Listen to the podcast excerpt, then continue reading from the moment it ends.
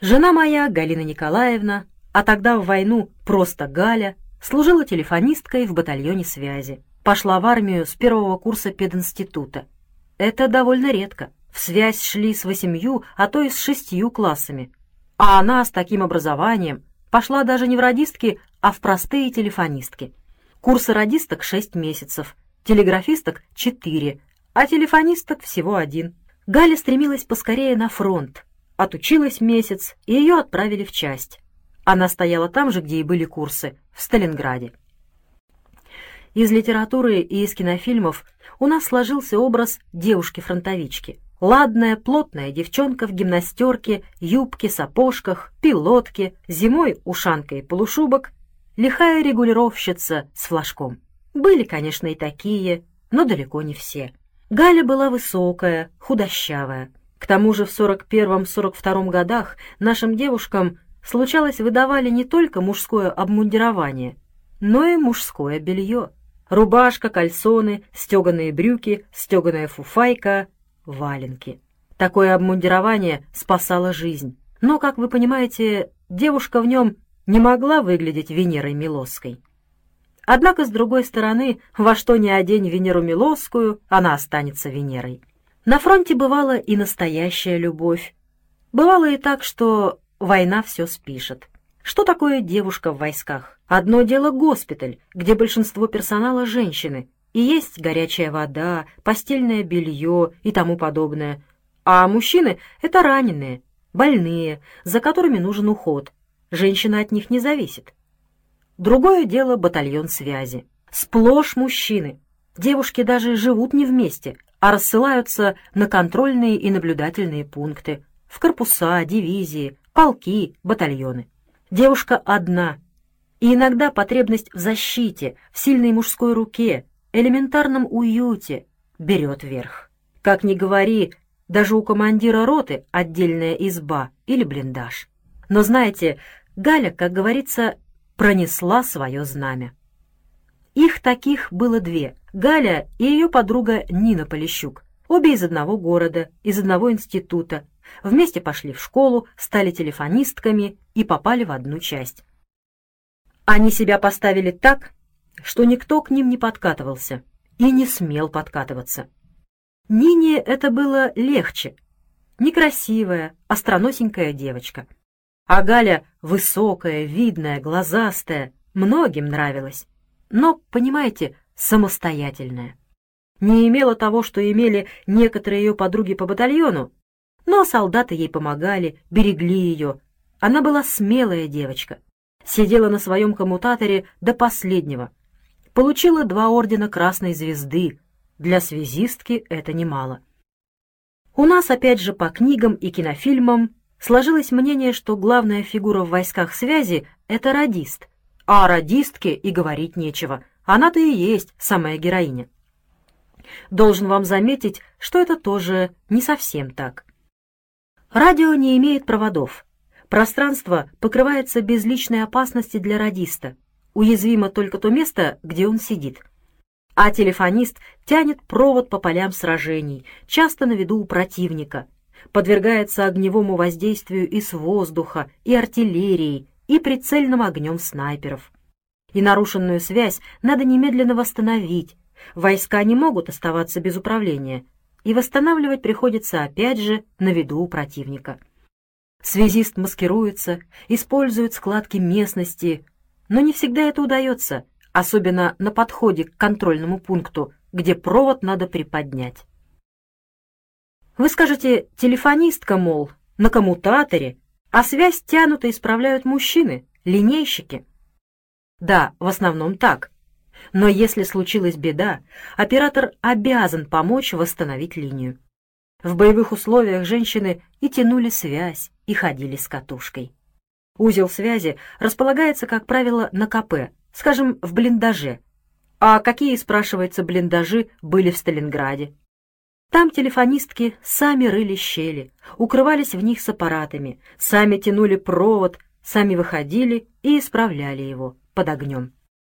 И хотя после 15 октября 42 года был приказ всех девушек отправить на левый берег, условия стали невыносимыми. но к Чуйкову пришла делегация девушек, среди них и Галя, и попросили оставить их наравне со всеми на правом берегу. И остались, и воевали, и гибли. Ни один город не знал столько героев, как Сталинград. А много ли сталинградцев получили это звание? Звания героев стали щедро давать потом, когда пошли вперед, когда побеждали, а не тогда, когда оборонялись. А тогда-то как раз и погибали неизвестные солдаты. И много девушек-связисток осталось в Сталинградской земле. Вечная им память. Опять вы можете сказать, если телефонная связь представляет такую опасность, то не лучше ли воспользоваться радио, ведь радио надежней? Да, надежней, но не забывайте, что в войну, особенно в начале, оно было еще несовершенным. К тому же противник слышит радио, значит, надо зашифровывать, потом расшифровывать, на это уходит время. А где его взять в боевых условиях? И вообще, я вам скажу, любой командующий предпочитал телефон. По телефону воздействие на подчиненного прямее, непосредственнее, даже просто психологически, самим тоном разговора, характером командующего. Для боевого командира после личного общения на втором месте стоит телефонный разговор. Что же касается арт-батареи, то телефон просто единственная связь. Когда ведешь огонь, не до расшифровки радиограмм. Именно в артиллерийской батарее Галя и начала службу. Хотя туда, как правило, девушек не посылали, как ни говори, огневая позиция. Но с Галей так получилось. Попала в артиллерию, там я с ней познакомился. Потом, как я вам рассказывал, меня перевели в разведку, ее в батальон связи. Но дивизия была одна, и мы хоть и не часто, но все же виделись. И вот, понимаете, однажды, в ноябре или декабре 42 -го года, в Сталинграде еще попали мы оба ночью в подвал разбитого здания. Не то склада, не то пакгауза, возле разрушенной железнодорожной ветки. Здание было разбито в дребезги, но этот кусок цел, и подвал под ним цел. Народу набилось жуть, пройти негде. Забрались сюда из разных частей те, кто имел право вздремнуть несколько часов. Ребята едва нашли мне место возле стены, сухое, подальше от двери. И тут появляются Галя с Ниной. Бедные девочки продрогли до костей, прямо из пурги, из боя. И нет им места. Лежат все, повернуться нельзя. Но знаете, как сказал генерал Гудериан, нет отчаянных положений, есть отчаявшиеся люди. Неплохо сказал. Пришлось потесниться, потеснить людей и уложить девочек. Как вы понимаете, спали в чем были, в стеганых брюках и ботинках, пол цементный. Я постелил свою плащ-палатку, накрыл Галю своей шинелью, обнял бедняжку. Она пригрелась, посмотрела на меня, улыбнулась и заснула крепко-крепко, хотя над нами грохотало, стены сотрясались, а она тихо спала, дышала рядом со мной. Дыхание ее было, как запах свежескошенной травы. Он был особенным, этот запах, тем более здесь, где пахло мокрыми шинелями, талым снегом, махоркой и табаком, а лицо ее было рядом с моим. Во сне оно было совсем детским, и губы были детские, и реснички. Бедная девочка, воробушек, попавший в эту мясорубку. Такое у меня к ней было нежное чувство. Я и спал, как будто и не спал, задремывал, слышал ее дыхание, видел ее детское лицо и детские губы. Под утро у дверей крикнули «Токарева! Полищук! На выход!» Галя проснулась, лицо ее было такое же детское, как и во сне. Она доверчиво улыбнулась мне, встряхнулась, встала. И Нина Полищук встала. Подобрали они свои винтовки, свои телефонные коробки, попрощались с нами и ушли. Ее лицо, глаза, доверчивая улыбка, ее дыхание, пахнущее свежескошенной травой, врезались мне в сердце. Потом мы по-прежнему изредка виделись. Она мне нравилась, и, как мне казалось, я тоже был ей не безразличен, хотя она не подавала виду. В сорок третьем году ей было двадцать лет, мне тридцать один. И я простой лейтенант-разведчик, Ни черта у меня нет, кроме нашивок за ранение. А ей ничего не надо, бескорыстная. Но, видно, дала зарок держаться, и ухаживать за ней я не мог. Не хотел в ее глазах выглядеть одним из тех, кому нужна баба. Относился к ней по-дружески, и она была со мной приветлива. Она вообще была приветливая, но ее приветливость держала мужиков на расстоянии. Знаете, есть такое умение у умных женщин. А у Гали к тому же профессия такая. Во время боя телефон нужен всем. Боем надо управлять, особенно в штабе корпуса. Телефонных линий всего две, прямая и обходная, а точек на коммутаторе 40, и на каждой точке крупный начальник. И он требует соединить с той или иной дивизией или частью. Всем надо. А как выйти из положения? Это искусство. Положим, говорит командующий артиллерией.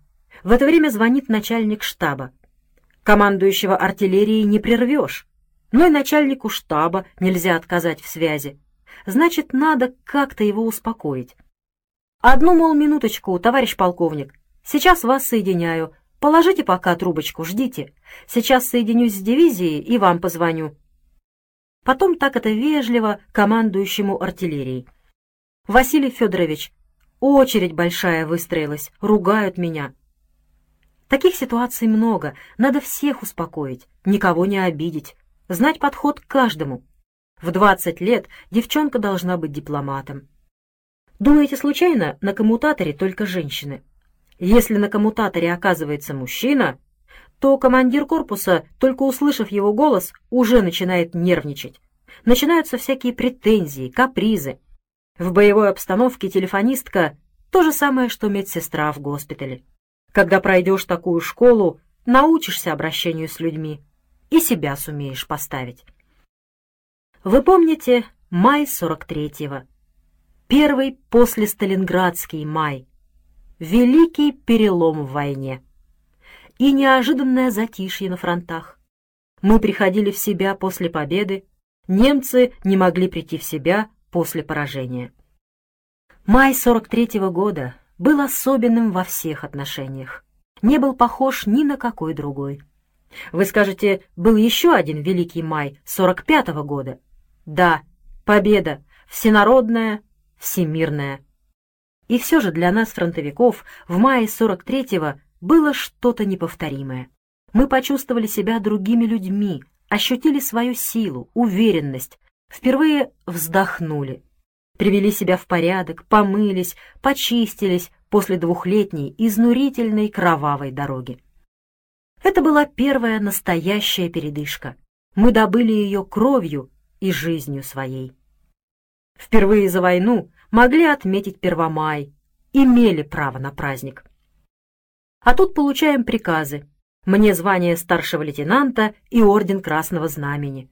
Ребятам тоже ордена и медали. Стояли мы западнее Воронежа, в направлении Курска. В деревне, представьте, почти целый. Воронеж разбит в дребезги, окрестные села и деревни пожжены, а это каким-то чудом уцелело. Большая, избы целые, бани топятся.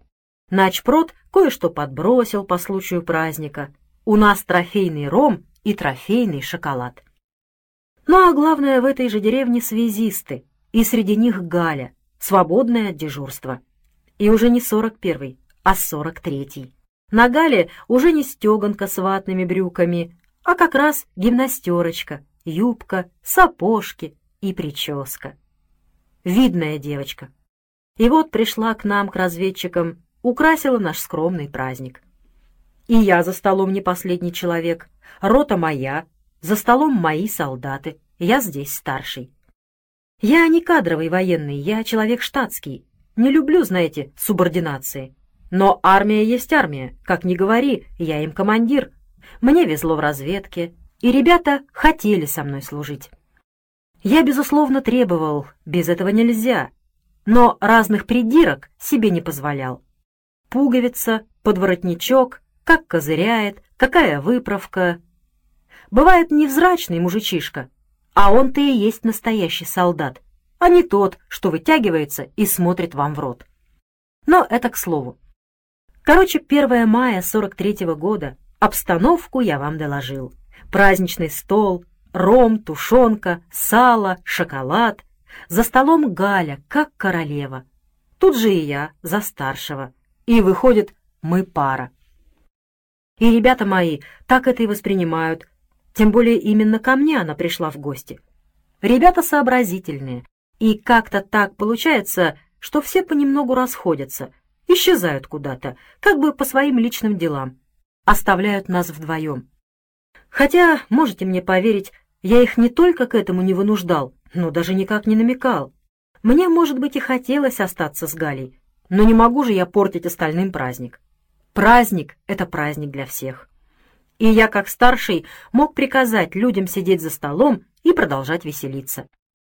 Но, с другой стороны, пожелая того Галя, она сама могла бы изменить ситуацию, могла бы тоже подняться и сказать, что если все расходятся, то и она уйдет. И тогда бы я сделал так, чтобы люди остались. Но Галя не встала, не заставила меня задержать людей, и мы остались вдвоем. Вместе с тем я вижу, несмотря на праздничное настроение, Галя чем-то озабочена. Что-то такое, знаете, мелькает в ее лице, промелькнет, исчезнет, снова промелькнет. И я спрашиваю, а где Нина? Раз на такой праздник она пришла одна, без подруги, с которой не расстается всю войну и чем-то озабочена, то, возможно, в подруге-то все и дело. На мой вопрос она отвечает, не знаю, как она может не знать, где сейчас ее ближайшая подруга, ведь они живут вместе? Что-то между ними, по-видимому, произошло. Поссорились, может, повздорили. Бывает. Ну какое мне, спрашивается, дело? Подруги ссорятся, мирятся, это в порядке вещей. Мое внимание было направлено на другое. Мысли мои были заняты другим, и ее озабоченность я отнес за счет ситуации. Осталась наедине со мной, понимала, что что-то должно произойти. Возможно, решилась. Я беру ее руку в свои и сочувственно спрашиваю. «Повздорили?» «Да, повздорили», — отвечает она, но руку не отнимает. Рука немного дрогнула, но я держу ее крепко, ее рука осталась в моей. «Ничего», — говорю я, — «помиритесь». Чувствую тепло ее руки, мягкость ее ладони, и ее близость. Я уже столько лет не дотрагивался до женской руки. Притягиваю Галю к себе и целую. «Не надо, товарищ старший лейтенант», — говорит она. «Девушке положено сопротивляться, хотя бы символически, и я снова хочу ее поцеловать». Но она освободилась из моих рук.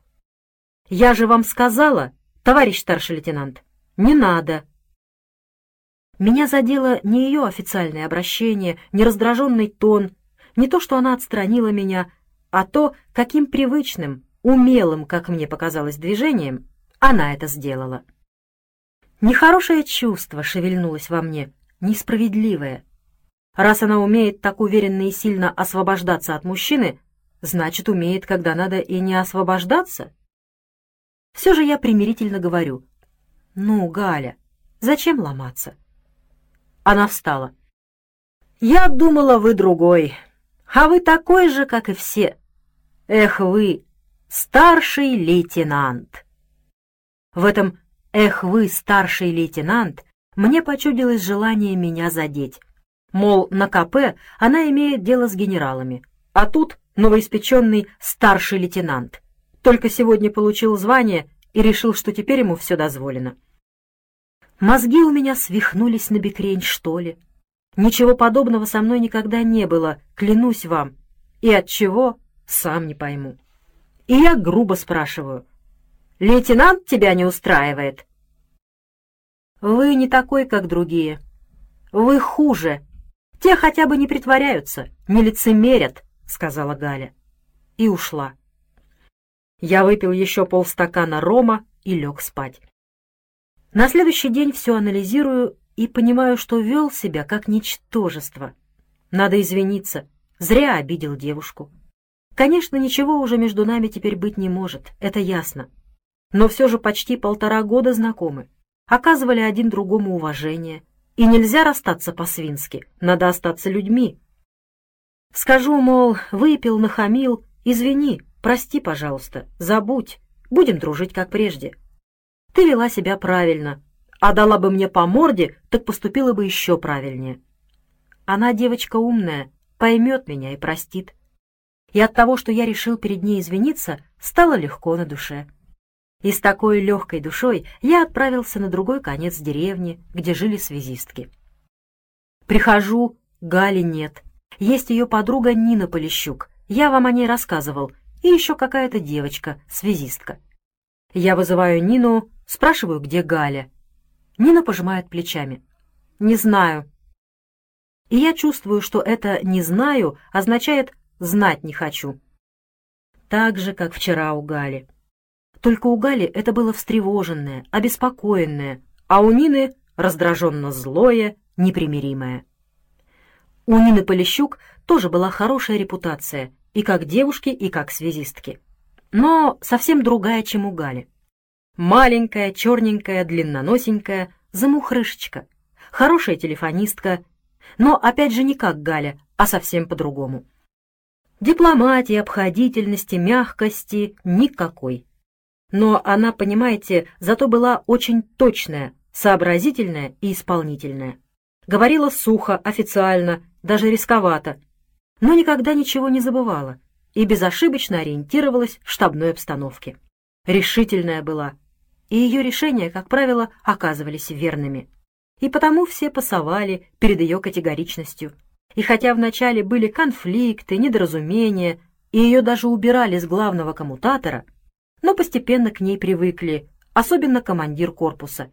Из всех телефонисток он больше всего любил работать именно с Ниной, потому что для него Нина делала все. Для командира корпуса и Галя делала все, но Галя делала это мягко по отношению к другим, мол, извините, закругляйтесь, генерал требует провод. А генералу «Одну минуточку, товарищ генерал, сейчас вызову». То есть дает одному закончить, а командира заставляет немножко подождать. Нина для командира корпуса незамедлительно прервет любой разговор.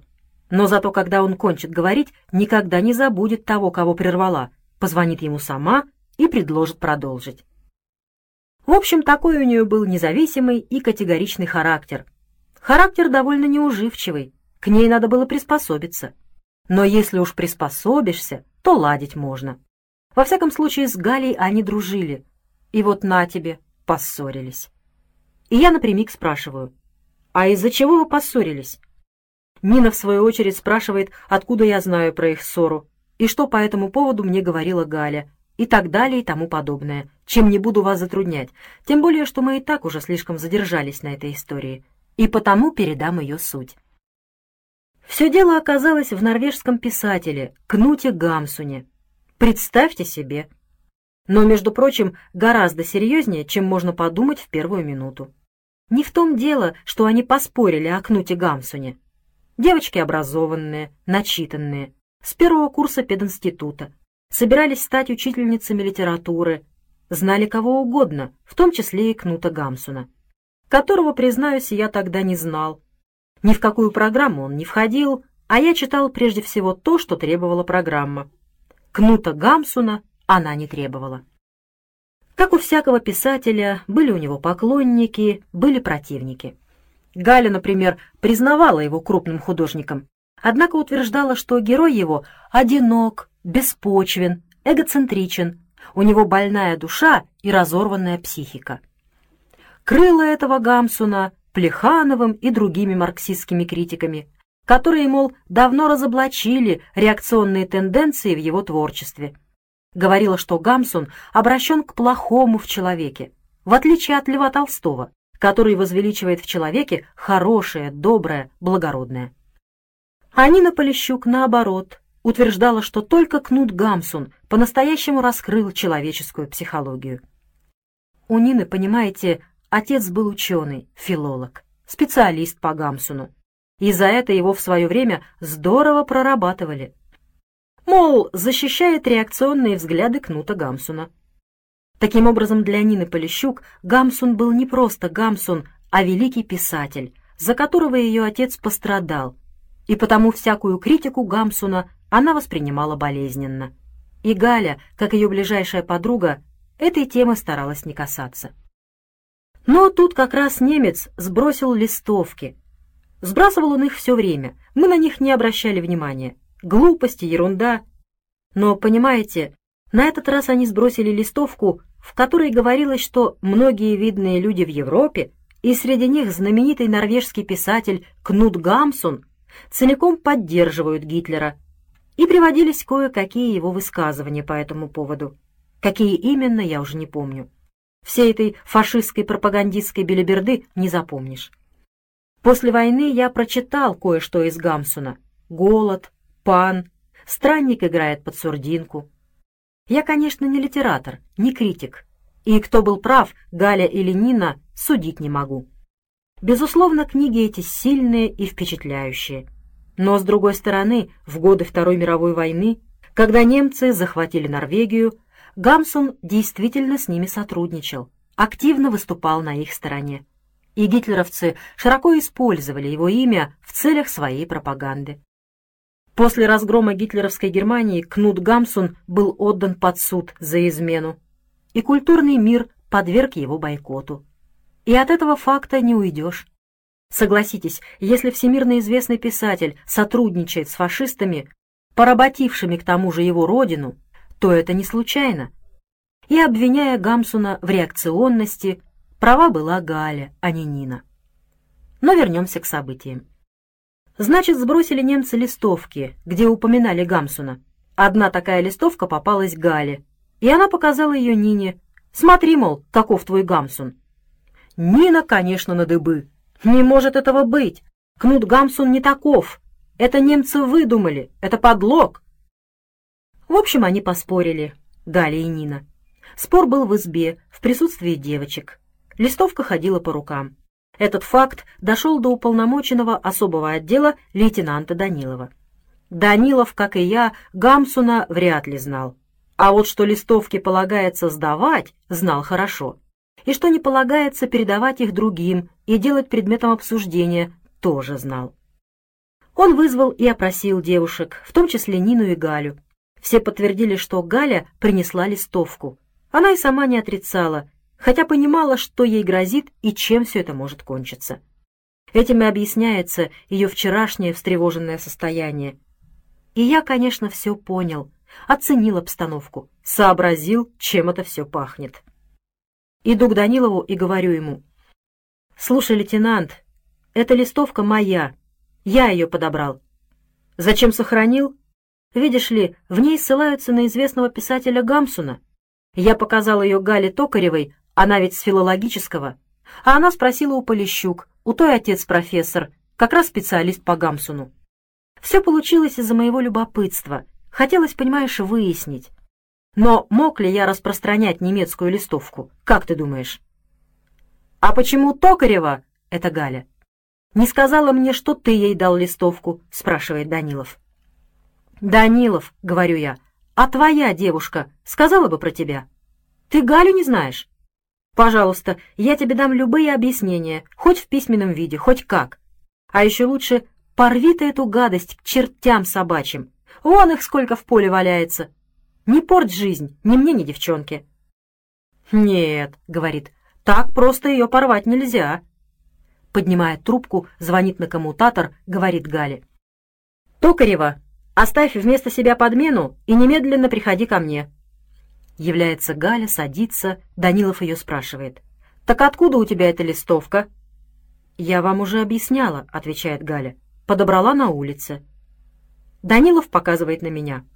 «А вот старший лейтенант утверждает, будто он тебе ее дал».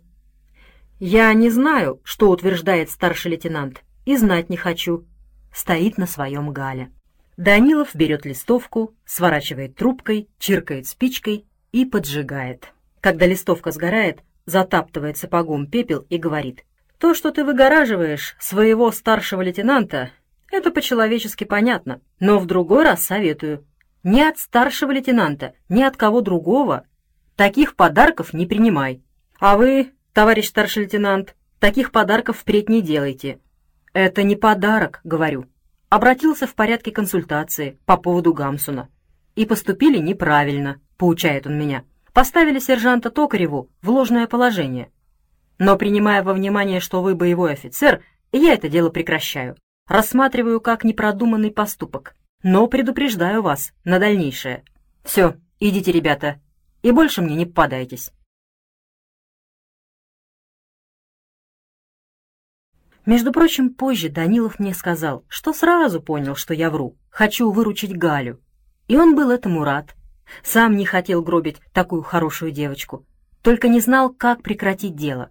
Так что мое заявление пришлось кстати. Правду говорил или нет, не знаю, но во всяком случае вел он себя в этом деле хорошо. Попадись на его месте другой, Галя могла бы здорово пострадать. Но все обошлось. Мы с Галей выходим, она усмехается. «Спасибо. Чем теперь я вам обязана?» «Галя», — говорю, — «зря ты так». «Не надо. Я вчера вел себя как свинья». «Я не о вчера, а сегодня», — перебивает она меня. «Вчера было и прошло, а сегодня вы явились сюда, как мой старший лейтенант. Ведь Данилов так и сказал, выгораживаешь своего. Может быть, вы заявили ему, что я ваша ППЖ?» «Нет, я ему этого не заявлял», — отвечаю. Так заявлять у меня нет оснований. Просто ты даже не понимаешь, насколько это серьезно и чем могло кончиться. «Не беспокойтесь», — говорит. «Обо мне есть кому побеспокоиться». «Ну что ж», — отвечаю, — «тем лучше. Пригодится тебе в следующий раз. Передай ему привет. А сама будь здорова». На этом мы расстались. Я не обратил внимания на ее намеки о защитнике. Я его знал. Это был наш генерал, командир корпуса. Он ее ценил, и, вероятно, защитил бы. Не в нем дело. Конечно, два года фронта, нервы истреплются и в двадцать лет. Но она была рассудительная и умная девочка. Я, наверное, смог бы ее убедить, что я искренне раскаиваюсь в своем вчерашнем поступке. Однако разубеждать ее не было возможности. Вскоре начались бои на Курской дуге. Мы пошли вперед. Летняя кампания, Белгород, Орел, Харьков. Зимняя кампания, Киев, Корсунь-Шевченковская, Ровно, Луцк, Проскуров, Каменец-Подольский. Потом опять летняя кампания. Мы идем по Белоруссии, входим в Польшу. В конце июля-начале августа 44-го форсируем Вислу и захватываем плацдармы в районе Магнушев. За эти год с лишним я раза два видел Галю. Так, мельком, в штабе корпуса. Потом командира батальона связи перевели в штаб армии. Он забрал в штаб армии и Галю. Ну а поскольку она в штабе армии, то, сами понимаете, видеть я ее не мог. И, как я потом узнал, сразу же по окончании войны она демобилизовалась и уехала. Бывших студентов демобилизовывали для продолжения учения. А я еще год служил в Германии, в оккупационных войсках. Стояли мы тогда в Райхенбахе, неподалеку от Хемница, ныне Карл-Марксштадт. Жизнь продолжалась. Но Галя не выходит у меня из памяти, крепко врубилась в сердце, я не мог забыть той ночи, когда мы спали вместе в сталинградских руинах. Ее детское лицо, доверчивые глаза и запах свежескошенной травы. Всего этого я забыть не мог. Все это осталось во мне на всю жизнь. Правда, там, в Райхенбахе, у меня был роман с врачом Комиссаровой, капитан медицинской службы, видная женщина 28 лет, такая же одинокая, как и я, умная, интеллигентная, воспитанная, корректная, с достоинством. Ездила ко мне из Эрфурта, где стоял их госпиталь, и я ездил к ней. У меня была машина «Опель Олимпия». Любила ли она меня? Думаю, да, но, как я уже сказал, была сдержанна вообще, и в проявлении своих чувств особенно. И ее сдержанность была, если хотите, ответом на мою сдержанность. Все понимала. А я был сдержан потому, что между нами незримо стояла Галя. Роман с Комиссаровой ничем не кончился. В июле 46 -го года я демобилизовался, вернулся в Союз и поехал в Москву. В Москве в наркомате легкой промышленности работал один мой фронтовой друг, Вася Глазунов. Обещал работу, может быть, даже в Москве. Хотя в Москве, конечно, трудно с пропиской. Но все же, мол, приезжай, подумаем, пораскинем мозгами, чего-нибудь сообразим.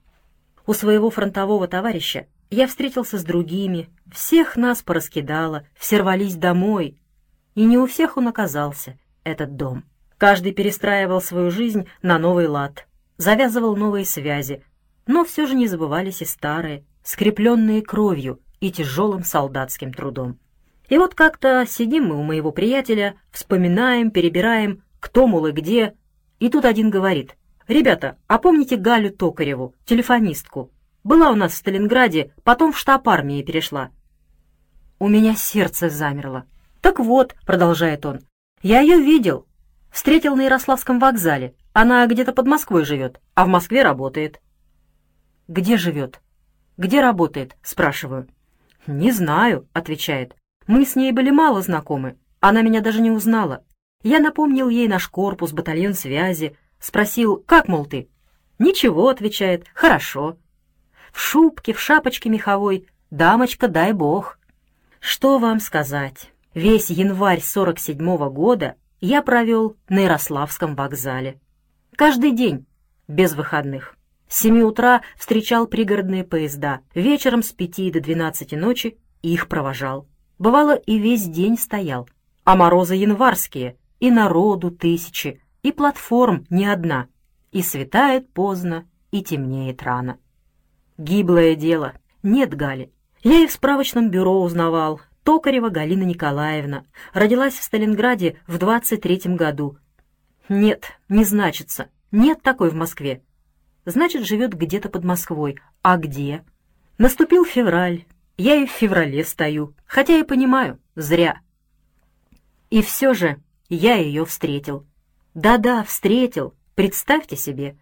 В воскресенье утром приехала из Тайнинки, где жили ее родители и где была она прописана, хотя фактически жила в Москве, снимала с подругой комнату. Училась в Московском университете, на филологическом факультете, на третьем курсе. На воскресенье уезжала к родителям, а тут приехала в магазин. И я говорю, если не возражаешь, и я с тобой, я как раз собирался, тем более человек я приезжий. «Давно в Москве?» — спрашивает. И что-то неслучайное послышалось мне в ее вопросе. «Да уж, с месяц», — отвечаю. «А почему ты спрашиваешь? Видела, что ли?» «Видела». «Где?» «Здесь, на вокзале. Два раза видела». «Почему не подошла?» «Ты кого-то искал. Боялась помешать?» «Я тебя искал. Она помолчала, потом сказала. «Я знала, что ты меня ищешь». «Но зачем?» «Галя», — говорю, — «вот я весь перед тобой, какой есть. Я люблю тебя, всегда любил только тебя одну, и искал тебя, и нашел». «И я тебя люблю», — отвечает, — «и знала, что мы встретимся. Но ты как был мальчишкой, так и остался. Живем мы уже почти тридцать лет, и все эти тридцать лет как один день». У нас три сына — Яков, Александр и Генрих, внук Игорь и внучка Дина. Так их назвали в честь тех, кто лежит в сырой земле. Почему мои сыновья записались евреями? Из уважения ко мне? Нет, не думаю. Мать ведь они уважают не меньше меня. Но, понимаете, и сын грузина и русской, как правило, пишется грузином, сын узбека и русской — узбеком. И знаете, все же не муж принимает фамилию жены, а жена фамилию мужа и дети фамилию отца. Я думаю, мои ребята поступили правильно. И Галя тоже так думает. Ну вот вам история моей женитьбы. И я снова могу вернуться к нашей главной истории.